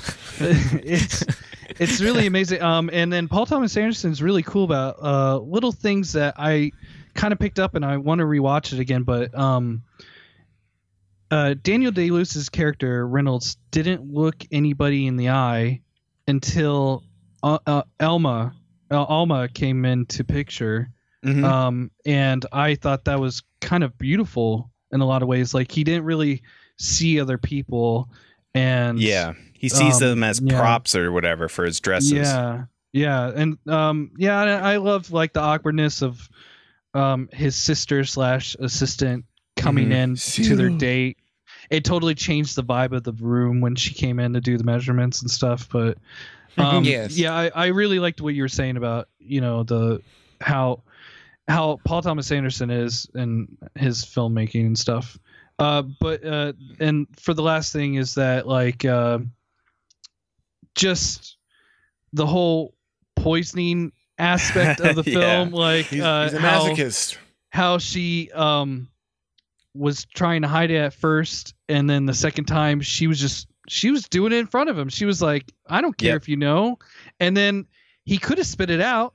He, he could have spit it out right there. But he wanted But that. he- It's yeah, so he wanted unique. it. Yeah. he wanted but- it, and but that's, he that's wanted- Paul that's what- Thomas that- Anderson for you. That's what was interesting about the whole thing, which I kind of liked because he's he's kind of a masochist, but he liked He liked being dominant, he- like babied almost. He liked being nurtured, like, and it Well, he relates to his felt like mom he It needed too. to his, yeah, it relates Yeah. to his mother, and he loves that feeling. He misses his mother so much, which I love. Oh, it's so I love- psychologically, like this guy needs a psychiatrist. I do, but I Yeah, love and- the and scene when something he's that's poisoned. subtle. Like, uh, sorry, go ahead. Go ahead, Colin. No, it was something You that's so rude little subtle bastard. was, uh, Go ahead. was- was the music was very uh, was very subtle throughout the whole thing, and I, I really loved it. Like just yeah. it, Yeah. it really it it really like got to me. I was like, oh man, uh, I really like that music that was throughout the whole I thing. I don't know what I'm gonna pick when we get to our picks, uh, but I literally wrote when I was taking notes during this movie that the music is perfect. Like Mm-hmm. I didn't write that for any other movie, but I've had the feeling like every time the music kicked in, it was like Are you a perfect tone setting. fan? No, but Oh, I am of okay. this movie. The- I love that Yes. there will be blood music. That was that was good. one. Yeah. But- That's, so, that's Ben- Radiohead also. I know. Oh, that's No, right. That's Yeah, why, yeah. That's why. I, that's why I said that. So Colin. Ben, what uh anything? What else stood out for you? Uh, no, my favorite my favorite shot was the whole time when he was sick the first time and he sees a vision of his mother. It was very eerie. He was- Yeah. she's just standing there. She doesn't move. You see in the movie, and like she comes in, and, Almost and, coming in and out, Then yeah. she cuts off camera. They don't like spoon feed you. Say, oh, it's gone, clearly vision, but it's Mhm. really, They challenge you a little but, bit. but it was, but it was really good. Mhm. It was really like that's how you would see a haunting of your mind. You know. when he's and this is dirt while he's poison and feverish and stuff oh yeah, too. So, it was yeah. good. I like that sequence. Yeah. I so I thought Alma and the poisoning stuff was uh not only was the rest of the movie very unique in how the, the characters and like oh it's a movie about a dressmaker and we're going to show every detail about this like I didn't think I'd ever watch a movie about that but then it ne- the movie never goes where you think it's going to go and especially in the payoff with the poisoning stuff I never would have expected that. Like it started to go towards, well, almost agrees to marry him. Uh, and then it's like, oh, there's this age difference dynamic all of a sudden. And you think that's going to be the end of it. Nope. It, not at all. That uh, they play that out and then it hard right turns to something else. And it leads back to this, uh, uh, mother psychosis issue. Um, I w- the weakest part of the movie for me was the whole uh, rich lady um, who gets drunk in his dress diversion. Oh yeah. I thought that like I think it it had an, a good line out of it, like a good outcome of like you don't deserve to wear his dresses. You know, like she- that's that's yeah. an interesting mentality, but it, I don't know. I, I felt like it was kind of I don't know. I felt like it was kind of odd to have that in here based on how good of the other characters were. Sorry. This is no, this is off topic, but Aaron would like that character because she's Bebe from uh, Frasier. she's really she's Frasier's agent. She's very dramatic. She's very dramatic. She's over the top, anyways, and she was over top in this this sequence. But like, she's she's actually pretty funny in, in Frasier. Who's working for you? and well, and as part of that, like, I thought Alma was a really good character. Um, but some of the scenes, so on top of that, she's the one that's like, you don't deserve to wear his dresses, right? Uh, but then later she like storms out, and I like the whole movie. She was supposed to be this representative of like, I'm gonna challenge this uh, unimpeachable fi- figure that's Daniel Day Lewis. Like nobody challenges him at any point, and everyone lets him do whatever he wants and follows routines. And then she comes in and kind of disrupts all that and provides like, i I'm going to challenge you to not be so s- egocentric and like think about my side of the relationship, basically. But then uh, I don't know. It felt kind of weird that she was standing up to. Like oh his dresses you you don't deserve to wear the dress I don't know some of that like No, I think conflict didn't come know. through for me I don't know. I feel like that was just I think because that's she wanted to show her love for him. Mm. Uh, Uh, that's a good point. Yeah, that's a good point. No, I also that's think fair. that's a waste of lead. on Lead? part. lead. lead. Shouldn't have wrote that down. Ink and lead. I see. It's it's a bad joke. I'm not following. Thank you. I wasn't And the Oscar at goes to no one.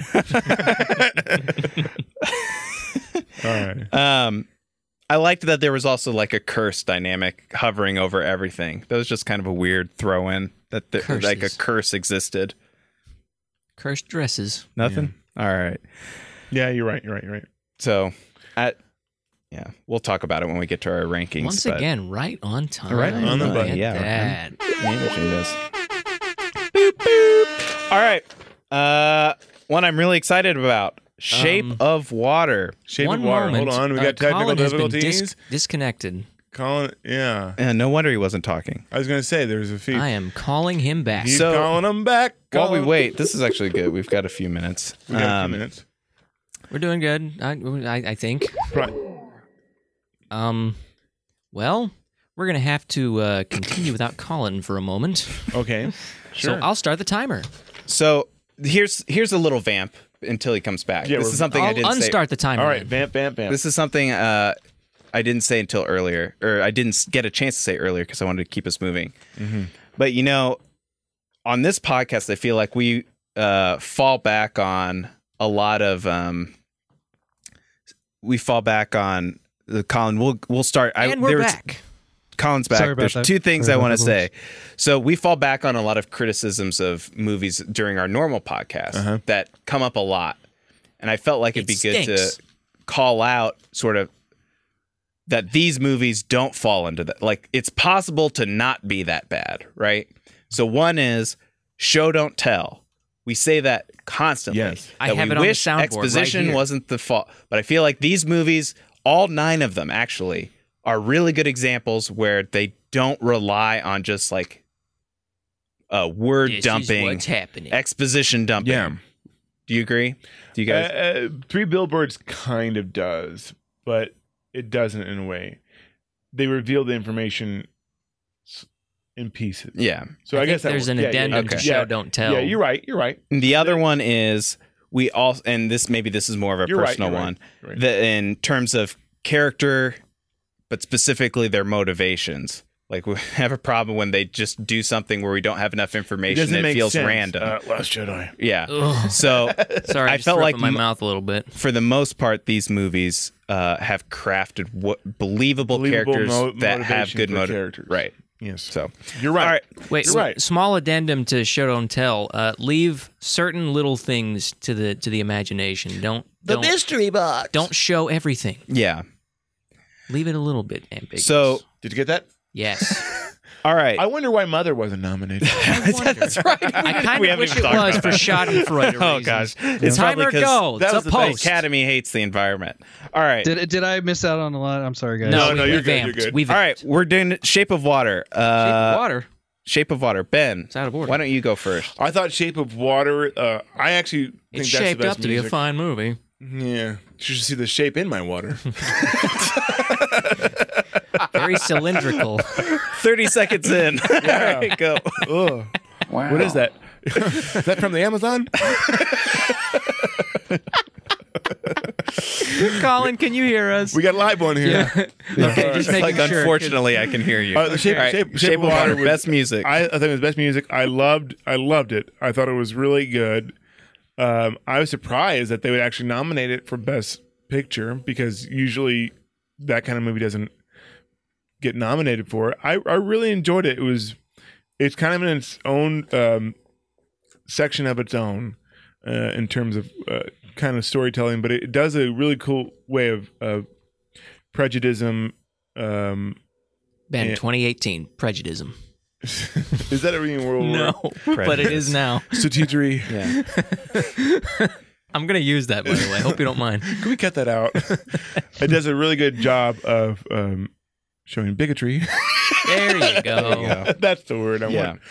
Um, Rolls a strike. but but in a in a very um, uh, not so direct way. Anyway, anyways, someone else take it. I'm, All right, I'm, Colin, I'm what are your thoughts? My script is running I- dry. it's very artistic, and that's one of the biggest things that I, I love about this. That it is on this list, and um, it is artsy, and so if it does win Best Picture, it means that the Academy is recognizing art again, just like they did with the Birdman.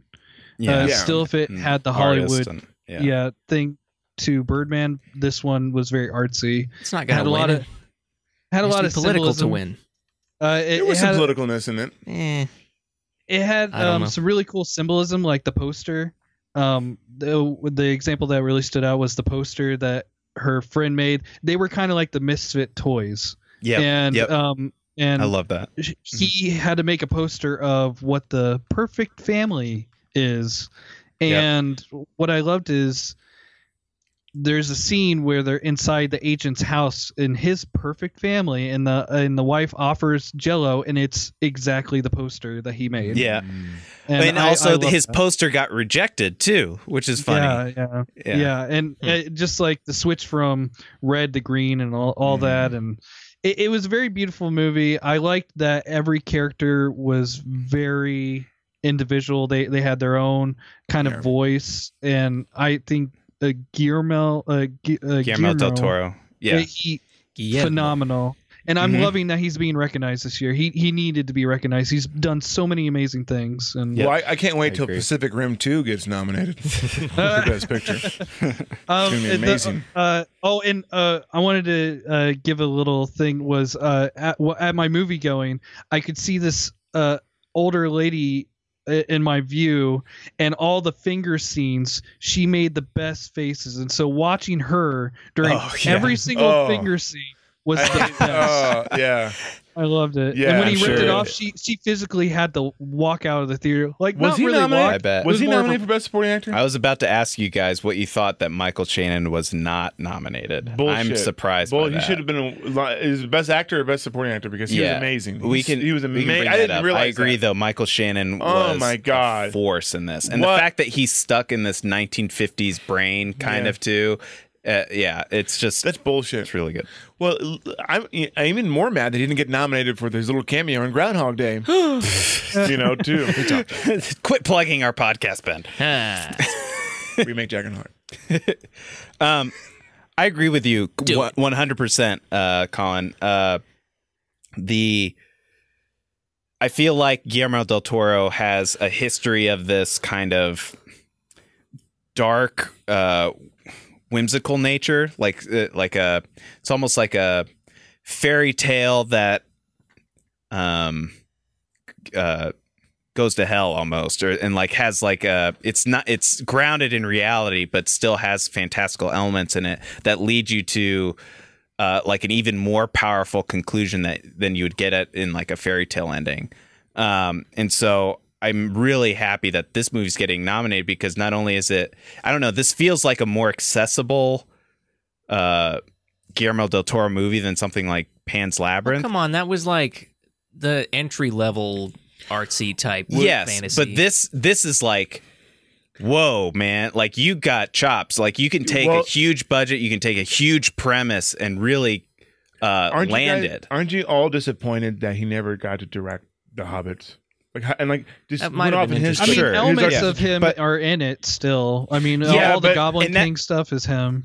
well but like it the thing about guillermo del toro too and to your point about Remake the hobbit Rethink is it. that We'll he leave it alone. even though he could take a big property and in this case it's still a big movie that he still he had his fingerprints on the whole thing he's still not afraid to take risks and while I, I feel like some of my my least fit my two least favorite scenes and really the only two scenes i wasn't a big fan of or at least felt kind of jarring and i you on a rewatch i may even think differently was uh, them in the bathroom with the water. I felt like that was kind of weird, and then also the dan- the random dance number from Sally Hawkins' character's I like point that of view.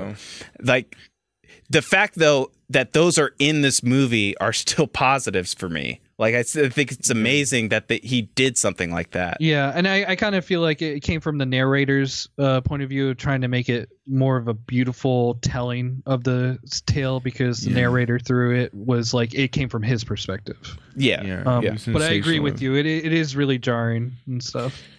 Um, Um, go ahead. Go ahead. So I would just say my biggest positive, in addition to the whole movie being, not only are the characters and the main plot that kind of drives everything about eh, the monster and her falling in love, and then it becomes kind of a heist movie, but like it's kind of grounded in this uh, outcasts and freaks kind of mentality of I, we're in the wrong time.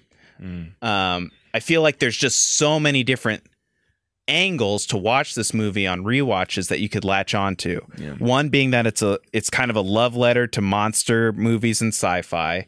Like there's a good element to creating a good monster in this movie, which is Guillermo del Toro. It's a good love story. It's a freaks outcast movie about coming together with people like you to like feel connected.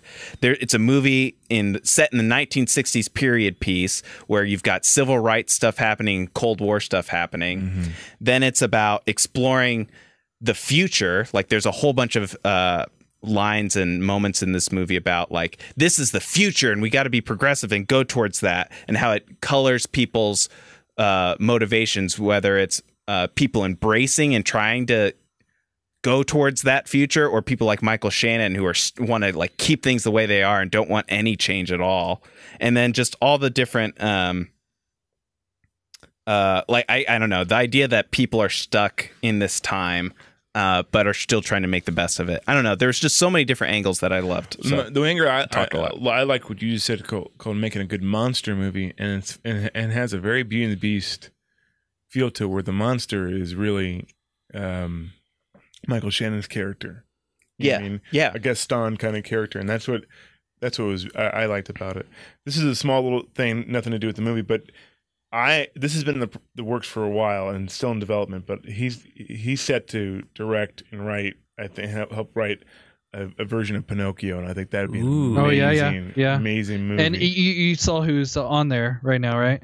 uh-uh, uh-uh. Let Tony. Stark himself. Oh man, I, I can't wait. As Pinocchio, right? Awesome. Yeah, yeah. yeah. Or no, uh, uh, he is no, pretty uh, short. So. Geppetto. He's actually going to play the whale. Okay. Yeah, it's, it, he, Uh, he's Tony Stark making a, a like a So, a- all right. Pinocchio. Ah, jeez, wrong key. So, My, sorry. my, my only go ahead, uh, Colin. yeah, yeah. Uh, my only One thing is uh, if uh, Guillermo del Toro ever wants to invite me to his house, I would really love to come over. yeah. Me too. Just want to put it out there. Remake Dragonheart. Yeah. All right. All right. Uh, second to last movie, Three Billboards. Go. Um, this was another one you and I saw together. Yeah, Ben. we hold hands. I remember afterwards, you and I were both like, "Wow, that was really good." and you called me Matt Krager for some reason. You call me by your name. I Cool. Sexy. yeah. Uh, I'll take it. I this was my favorite one. This was my favorite. Wow, uh, spoiler. It is. Jeez. I'm, I'm just gonna say it's my favorite one. I enjoyed it the most because it was an all star cast. The acting was really good. It, I and I went in cold. It got me like I was engaged the whole time. I love every character in it. I love each actor in it. I thought the story was, was riveting, and everybody had like an arc, you know, to to an extent. Especially uh, Sam Rockwell's character. Uh, Woody Harrelson was great, um, and I I really enjoyed, um, you know, the ambiguity uh, at the end. I really thought it was a good movie. I so I would just add on in terms of the cast and like everybody was really good. I was about to say during Shape of Water that that was the best overall. Like everybody was amazing. But then we saw this, Yeah. and so I kind of like there are other things I love about that movie a little bit more, but the cast I thought in this was amazing Yeah. across the board. So Colin, Um, what yeah, a very very much an emotional roller coaster. Um, pr- uh, throughout the whole thing, uh, I did have a moment where when Sam Rockwell uh, threw the kid out the window and punched the girl, I almost like I was so into it that I almost was like "fuck you," but like I like, but I had to stop myself and realize I'm in public. I, I yeah, I shouldn't do that. There's all these people around me, but it's uh, I, like seriously almost did. I, I got so angry, and he and like I gotta say that's a good thing for the director that and Sam Rockwell's acting that I got that emotional. he's you know? pretty. yeah. He's pretty great. I love him. Yeah. I And I mean, lo- he, uh, he is, yeah, he has such a up and down with just like being funny and being like he can do drama too. Like he's amazing.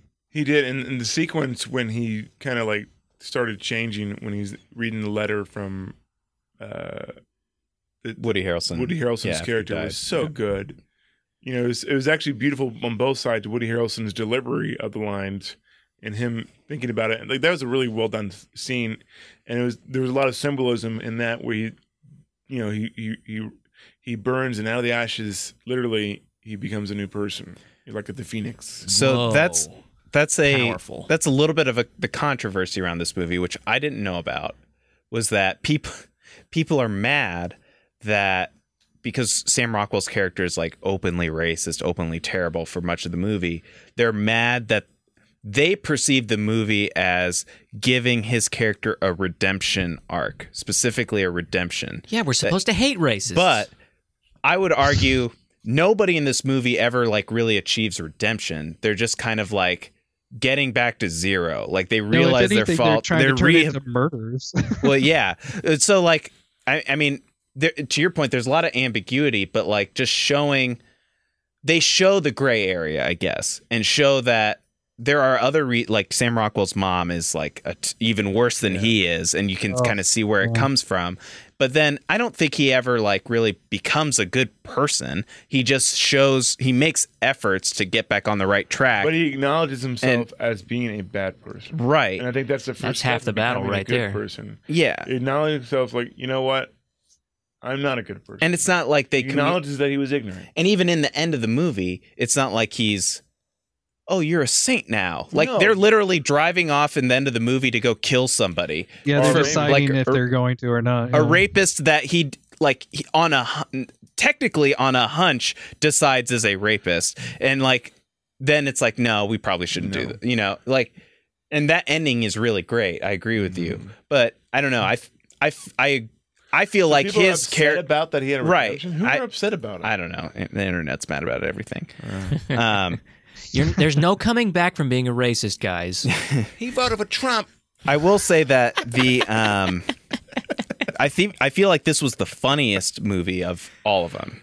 I think so too. With like Peter Dinklage had some great great moments. Yeah, I'm gonna go. I'm gonna go to little boy's room. I, The- I left. the, uh, Can we tilt the camera down, please? Mildred uh, having her Bob's Burgers bunny slippers conversation. yeah, Where she's like, "We're gonna like her little bunny slippers. Yeah. We're gonna crucify those motherfuckers." yeah. that was What's hysterical. wrong? That was so, yeah. um, and then the pastor scene, which was all like this is the whole movie that it's funny but also really dark, and also in, like reflects their character, where she basically accuses that Yeah. pastor that he's guilty by association. Like Which- that's, I mean, But it shows her. Like, it shows the gray area and how flawed she is. She's not a good person. Yeah, either. no. she's just as bad as Sam Rockwell. right? Yeah, I mean, she's- everybody's kind of terrible. Everybody's Yeah. prejudiced to begin with. You know. and that's what that's why Peter Dinklage is such a strong a ad good is that he kind He's of not. Shows that she's not the hero of the and- story. And, and, like good for him. And like it was, it was a uh, rooster um, uh, line. Frankly, my dear, I don't give a damn anymore. You know, like fuck you, and good for you. yeah, You know, she's she's she's you know, you covered for her and all these different things. And, I, and everybody's like- coming at this with emotion too. Like all, all the characters are coming at Oh, it with yeah, emotion. that's a they're not great- they're not great thinking point. through uh, Yeah. any of the except uh, Woody Harrelson. Uh, uh, in a lot of ways, he he was Yeah. the only one that was like, okay, this is what's happening, and then Yeah. everybody else is coming to it with emotion. Even Mhm. if if you agree with them or not, it's it's emotional. it's That entirely emo- you're that was right. a rough scene too. Yeah. That scene, Yeah. you know, if you haven't His seen suicide, it, you mean? yeah, Yeah. Oh, you ruined it for everybody. Uh, the whole podcast is spoilers. no, I just giving a hard time. I think the weakest part was, and I told you this was the Australian wife, Woody Harrelson's wife. I didn't think I I was taken out of the movie every time she came on screen. Yeah. Aussies, right? Yeah. uh, she's from New Zealand. I'm sorry. I'm sorry. Kiwis, right? Yeah. No, you, you're you're right. Yeah. and I also felt like the ex husband role. I forget who's that. I forget the I forget his name. He's in everything. He I. I feel like he added stuff, but it wasn't as much as they thought. No. I, I don't know. Like it, if they had removed him from the movie, I don't think it would I have thought his detracted girlfriend was anything. really good. She actually was funny. She was in well. the I Netflix movie. Like I thought, she, but I agree did with you, job. Matt. He could have just been a talking point in the movie. Yeah. I, I didn't really need to see him. Yeah. I knew he was a bad guy. like I think Yeah. the strongest part from uh um McD- uh Frances McDormand was the uh and she was good all the way through. I I thought she was amazing again.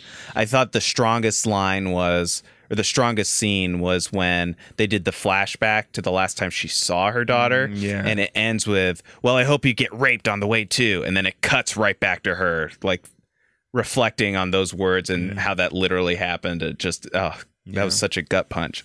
It Yeah. was. especially for the son and stuff like that. Mhm. Yeah. Oh, oh yeah. Danny also, yeah. Yeah. Um yeah, the uh the um police element too was kind of interesting that they spent so much time showing uh what's his name from I think he was in Homeland, the other cop who was like, "Oh, you shouldn't come in. You shouldn't come in with your badge today. Uh, Like Yeah. just drop it off on the off hours." I lo- I love the little note he gives to her saying that I also How he paid for the paid billboard. rest- Yeah. th- th- like just so I get back with you from the grave or something. Like Yeah. that. It was I really- thought it'd be funny. I Yeah. thought it'd be funny. He's such a good actor, man. Mhm. I love I love Woody Harrelson. He's, one of gonna be in the all-time Han tops. Solo. Do you, do you know he's he, he went to He's gonna be the only reason to see it. he went to school at Yeah. Hanover, Indiana. I didn't know that. He Yeah. did. And in Cheers, his character was like it was. it was He's from Hanover. From, From Hanover, Hanover? Really? like which is hilarious. and they Woody named him after and that was his big break. That was his big break. What do you Cheers. know? It's awesome. Great show. Plug in Hanover. Remake Dragonheart. Remake, Remake. Hanover. Remake it. All right. Last one. Last one. Last one. I think Dracula. Number nine. Oh, Well, this is the wrong podcast. Sorry. Uh, my favorite Batman. Um, all right, last movie, The Post. Go. Um, where do you want to start with this one? I'll- I'm, I'll start. uh, I have I'll a start feeling it's at a gonna go loss. lots of places. No. and the only reason it was because it, it was really too accurate. You know, it was, it was such a like it was like it, it was the same feeling I had with Lincoln. it was journalistic about journalism. Well, it, It lacked that but- but Braveheart journalism. element. It was the opposite of, of Churchill. It was like they didn't want to embellish. Like they made it corner and like to me like it was like this is interesting, but it's like Not. not. it's too adult. well, this was this is kind of the same thing. It's like uh, the story that they were telling is interesting, but I'm more interested in that leaker guy who is the one who Yeah. literally was in the battlefield Yeah. in Vietnam and brought all the It things was too back and broad. had It yeah, was too broad. Like it, I was more interested in that guy's story than what I was watching. Yeah. and But, in this uh, case, me- there wasn't a movie by Christopher Nolan about it. no. Yeah. Uh, well, me and Ben, uh, like, You we said- went and saw Lincoln together, and it, it it has the same beats. At the beginning, there's a little bit of an action scene. Yeah, And that's then right. it's all talking throughout the movie, and then at the very end, we gotta show that he got killed in a theater. Like it- nothing it- to that do happened with- in Lincoln. I wonder In what this one- happens next. and- and- yeah, in this one, it's a little action with the Vietnam, all talking, and then oh, guess what? Did you know Watergate happened around that time? And it was like, oh, it took me out. Like, th- like that. that I okay, agree, I- yeah, it was We bad, get it. but I was bad. Like I was that was bad direction to be honest with you Yeah. because like it didn't we didn't need that because we like we know about Watergate. We know Nixon's a terrible person. We know all we know, we know all all the different. Are you things. sure? Are you sure we know? I think I'm Steven Spielberg crook. needed us to like be blatantly aware That that, was his mo- Nixon. that was his mother uh, direction. no, but like th- that's why I appreciate Dunkirk. I actually appreciate uh, um, the other one. Um, that uh, piece of paper. Dark, Darkest Hour is they didn't they, like you you you wanted to show more Dunkirk uh, Dunkirk and Darkest Hour, but they didn't. They just they kept it on that one thing.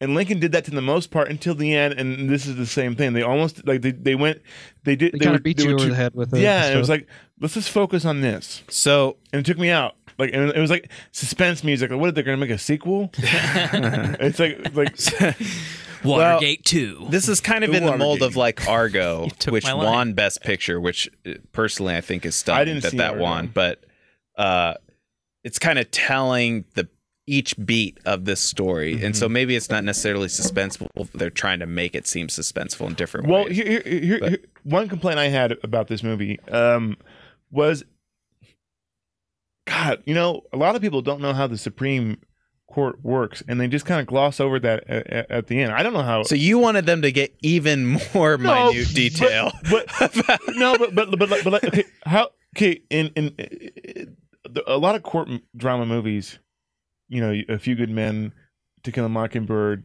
uh, A Time My to Cousin Kill, Vinny. they did- all- my cousin Vinny. yeah, thanks, Aaron. I want to see that. I want to see the testimonies. I You want wanna see see. the I want to see more of that that feeling of or like the impassioned plea for Absolutely. like why this is so important. Yeah. The journal, like show why us- these people show should. us more and show us the interaction between First judges Amendment, and yeah. stuff. Give us a little bit of doubt. That's fair. You know, Yeah, yeah. like- Show like- us the deliberation. But that was like a montage at the end. Yeah. and it's like I think they spent they spent too much time on the wrong things. Okay. To, to, Yeah. to, to I, me, Go ahead, Colin. Uh, the, the only couple of points I would say, like some of the things that I really liked was, um, was uh, was it Spotlight was the one about the yes. um, oh, the yeah. church. Yeah. Uh, okay, it, it had a very similar where there's a lot of talking and stuff in that one, but that had a lot of still shots. The thing I Mhm. really loved about this movie is that Spielberg moved the camera a lot. Uh, One of my favorite scenes in it, which is weird that it's my favorite, is that they're in a room and some people are sitting down, some people are standing up, and the camera is moving constantly and doing all these takes. And some people sit down in the scene, some people stand up in the scene, and it makes it that much more dramatic. And that's what I loved about Spielberg is that, eh, oh, well, what I told myself right there was, wow, Spielberg puts a lot of really talented people around him, like to be able to achieve that, like good camera Well, guys, all that kind of stuff. yeah, and it's very much a, it's very much a, a, Orson Welles kind of thing. He does he did- like in, in acting they call it blocking. You know, Mhm. blocking the um the actors around, and like that's a lot of rehearsals, a lot of planning, and then unlike a stage, you know, you have a camera moving around. Like that's a lot of planning. That's a lot of effort. A lot can go wrong. And, Absolutely. um, yeah, and Yeah, one go thing that I thought was really funny is that uh, I heard that um, Steven Spielberg didn't know that Bob Odenkirk and David Cross worked together in the past. That's and the first time you see them, they're right next to each other, That's like amazing. they like it's part of one of their skits, you know. And I, I was like, that's great. I love that. It's funny. So, a couple good thing. Uh, thing I I feel like the thing that made the movie for me was Meryl Streep's character, which I'm just I have just as much Meryl Streep fatigue I think as anybody, but oh, maybe not as much as anybody. But I don't know. You really brought the mood down. I'm looking at everybody. and- yeah, I get Ben looks I'm like he's going to attack me. Uh, you're streeped out. I'm streeped out. Um, you're in the street end. Uh, the she's not uh, my Sophie's choice anymore. I I feel like her character actually made the movie for me, and I say that because this could have easily been she did good just a um uh a Steven Spielberg just 88 mile an hour fastball right down the middle typical Steven Spielberg movie and that's what all of our complaints have been about are the Steven Spielbergy things um and it comes off and a lot of this is the story is ultimately relatively forgettable I guess yeah. um, but I felt like the thing that sticks with me is Streep's character, and that she's this. I feel like there are certain feminist elements that are tacked on, but what I really liked about her character is really just two scenes. Is at the very start when she's in the boardroom with all the other men, and she is so like yeah. tense and nervous She and can't get a word in brother. and defers and doesn't make any decisions. And then at the very and it's a big prim and proper boardroom, and Bradley Whitford is uh, talking her down. Then at the very end of the movie, and then Bradley Rippler's wife In- comes in and hypnotizes her. yeah, right. At the very end of the Joe movie, Pesci comes in in. Meryl Streep's house with her in her pajamas, they all come to her because they're about to make this like change the world a revelation about the Vietnam War, and she has to make the decision and make the call, and she does so with like tenacity and fur, like and is very articulate about their uh the reasoning and stuff. And like i don't know just those two scenes to bookend the movie i felt like were really strong. And everything in between with her relationship with other like tom hanks and uh, the mcnamara character i felt like that was the difference that could have been otherwise good a very bland like yeah. I don't know. Like I couldn't decide if in the age of Trump if this movie was hurt or helped by him. Ultimately, I feel like it was hurt. That like, okay, come on, a, a movie about like why journalism's Well, important right yeah, now. yeah, I, I don't know. I, I'm with you, but to me, the more interesting storyline that they didn't they glazed over is the Times perspective of it. The New York, New York Times. Times side of it. Like it really it feels like the Times are more important than the Post to me. You know, because they they the, they're the one who who did it, but the Post decided to do it after the, the Times. Well, they were the ones that the the Post is the one that had the ability to publish and also had more. I, I think. See, this is how forgettable It's- the movie was. yeah. It's so like granular. But you know about Uh, Watergate, right? yeah, but Yeah. Watergate, Uh, and I here's a Nixon cutaway Yeah. Dun, on the phone. dun. Uh, sorry, go ahead, Colin. No, no, no. I, I wanted Ben to talk about his favorite scene, which uh, you know, It was you funny. know what I'm talking about. uh, as soon as I got done the movie, I, I, I call him my favorite scene. He goes, and Colin said the f- favorite scene I called him about it was, man, that newspaper machine is so cool. Yeah. and there's some good shots with it when they're walking out. but like, that thing is so cool. Wow, It's how like watching they That's that? Wonka's. Chocolate Factory. the printing press. the Printing press is amazing. Like, I want a movie about the And printing it goes press. up like that, and it was like, it was like, yep, I'm a man. How it's made. Like, Yay, machines! yeah.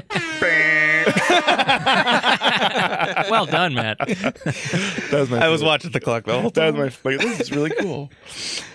All right, guys. Um, let's. How do you want to do predictions this? now? Do you want to give your rankings, or do you just want to pick a best picture? I have. I I, think we I have pick. whole rankings down. Let's do rankings first, and then we'll, we'll then we'll say who, what Okay. our best picture is. All right. mean, like Who top wants to three? go first? Let's let's let let's let um Colin go. beauty go before um anybody. All right, so I'll go. No, sorry. go ahead, Colin. sorry. I'm last. No, uh, uh, oh, okay. So mine are a little bit um, probably different than what you guys picked, but my number one because I kind of hope that the Academy picks art over some kind of biopic or some kind of uh, political move. I'm going with Shape of Water. That's my number That's- one. That's your number one. That's your personal favorite.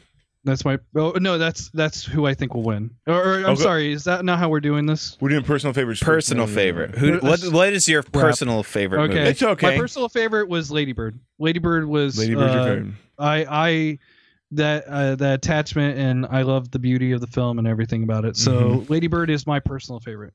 Okay, let's just do our ones first. All ben, right. what's your I'm number sorry, one? Guys. I'm sorry. You're fine. Your Uh, favorite. You're fired after this. Yep, we'll Yeah. never have you I'll back. never work in this Goodbye. town Three again. billboards, my favorite. Jeez.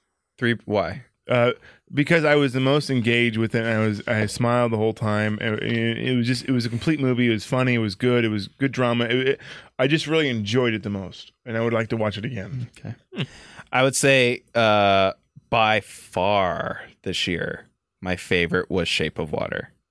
Um, but for all the uh, fantasy and whimsy side ver- mixed in with like finding belonging and adver- overcoming adversity, and then all those different dynamics I mentioned earlier, and how it kind of ended on like a hopeful tone, and also that it's just like to Colin's point the not just that it's it has this artistic feel to it, but it's just like a movie I've never seen before. Um, and I would love uh, for something that is so well made and so well acted and uh, so detailed and so well thought out to be rewarded. Um, and I enjoyed it the most. I remember leaving feeling like, oh, I, there's very few things I disliked. So oh, that, that's my pick, My experience Shape of Water. for that was a you know, um, you know, movie I ran about earlier. Anyways, um, yeah, Blade Runner. Blade Your Runner. favorite is Blade Runner. remake Blade Runner. Yeah, I um, don't have the remake graphic Blade for that. Uh, Aaron, what was your favorite? Uh, yeah, Blade Runner was one of my favorites of the year too. But it wasn't the top. Dunkirk's your best one of the list. Yes, because it's the only one I've seen. I'm gonna, I'm So- gonna, I'm gonna take a moment to, to go on a tiny rant. go. None of these other movies got my interest at all. I'm not gonna watch them just because someone else thinks I should. It's like all of them seem so boring, and it seems like I was vindicated by half of your descriptions. Vindicated, eh? Mm. yes, I am the vindicator. You're real sticking it, sticking it to us. He's the I just vindicator. come on. Half of these the movies are so dull. all right, all right. Um, so let's quickly show. If you had go one through nine really quickly, Colin, uh, start in terms of your favorite. Uh, what I think will win, and then go on from there. No, just go like in terms of best, in terms of the uh, best, the best pictures rank one through nine. Okay, Lady Bird, well, like- uh, sh- So Shape- Lady uh, Bird is one. Lady, Lady Bird was Bird, one. Shape of Water, uh, Three Billboards, um, Phantom Thread, Get Out, Dunkirk, Darkest Hour, Call Me by Your Name, The Post. Hmm. Interesting. All right. Three billboards. Number one. Number two. Shape of Water. Number three. Dunkirk. Number four. Get Out. Number five. Phantom Thread. Number six. Lady Bird. Even though I love that a lot. Number seven. Darkest Hour. Number eight. Call Me by Your Name. And the post is last. Interesting. All right. Uh, there's some similarities, My but turn. a couple Dunkirk, number outlier. one. Remake Dunkirk. Actually, uh, uh, my number one was it. Like you guys were talking about the relatable stuff. That one was relatable. It was to very me. That's good. It's not relevant to this conversation. great. I'm glad I'm on the show. From, all right. Hooper drives the boat, Chief. Mine are Can take this abuse much longer. Shape of Water, Dunkirk, Three Billboards, Call Me by Your Name for me at four, which is mm-hmm. very different from you guys. Five, Phantom Thread. Six, Get Out. Seven, Lady Bird. Eight, The Post. Nine, Darkest Hour. So a couple major differences. Call Me by Your Name and I think Darkest Hour. We had wild differences on. Absolutely.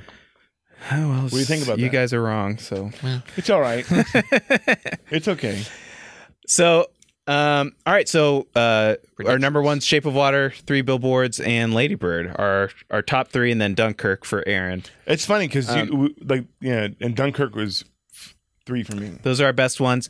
Uh, later in the week, uh, we're gonna post a video on I think Friday where we're gonna the four of us are gonna make our picks for every category. in this case, it won't necessarily be about what our favorite is. It'll be what who we think is gonna win each Our category. answers might be dr- drastically as different. part of the game, we're gonna have to come up with who's what the prize is for the winner is because on Sunday we're gonna watch the Oscars and see who who got the most right. So that's the plan. So look out for Friday for all four of us. Even Colin, we're gonna have Colin come back on because uh, even though he was wrong about everything, we're gonna have him back. But his, but his, but his he's so handsome, so beautiful. yeah, we need to have this uh, a fourth. Armie Hammer, between- watch out! There's a new screwdriver. Call Keep uh, your name. There's a new right. socket wrench in the drawer. yeah, All yeah. right, thanks There's a new- everybody. wait, wait, wait. Ah, get at it. What? so- what? Wait, we didn't do our predictions. That was our list, right? He said We're gonna do gonna predictions for later. Friday. Yeah. Oh, okay. So yeah, this- yeah. All right. So tune in on tune in on Friday. Look for that. uh, Okay, and so then- we're not doing the prediction for best picture in this podcast. Thanks No. for having me, guys. Yep. All right. See you, everybody. Way to be a listener.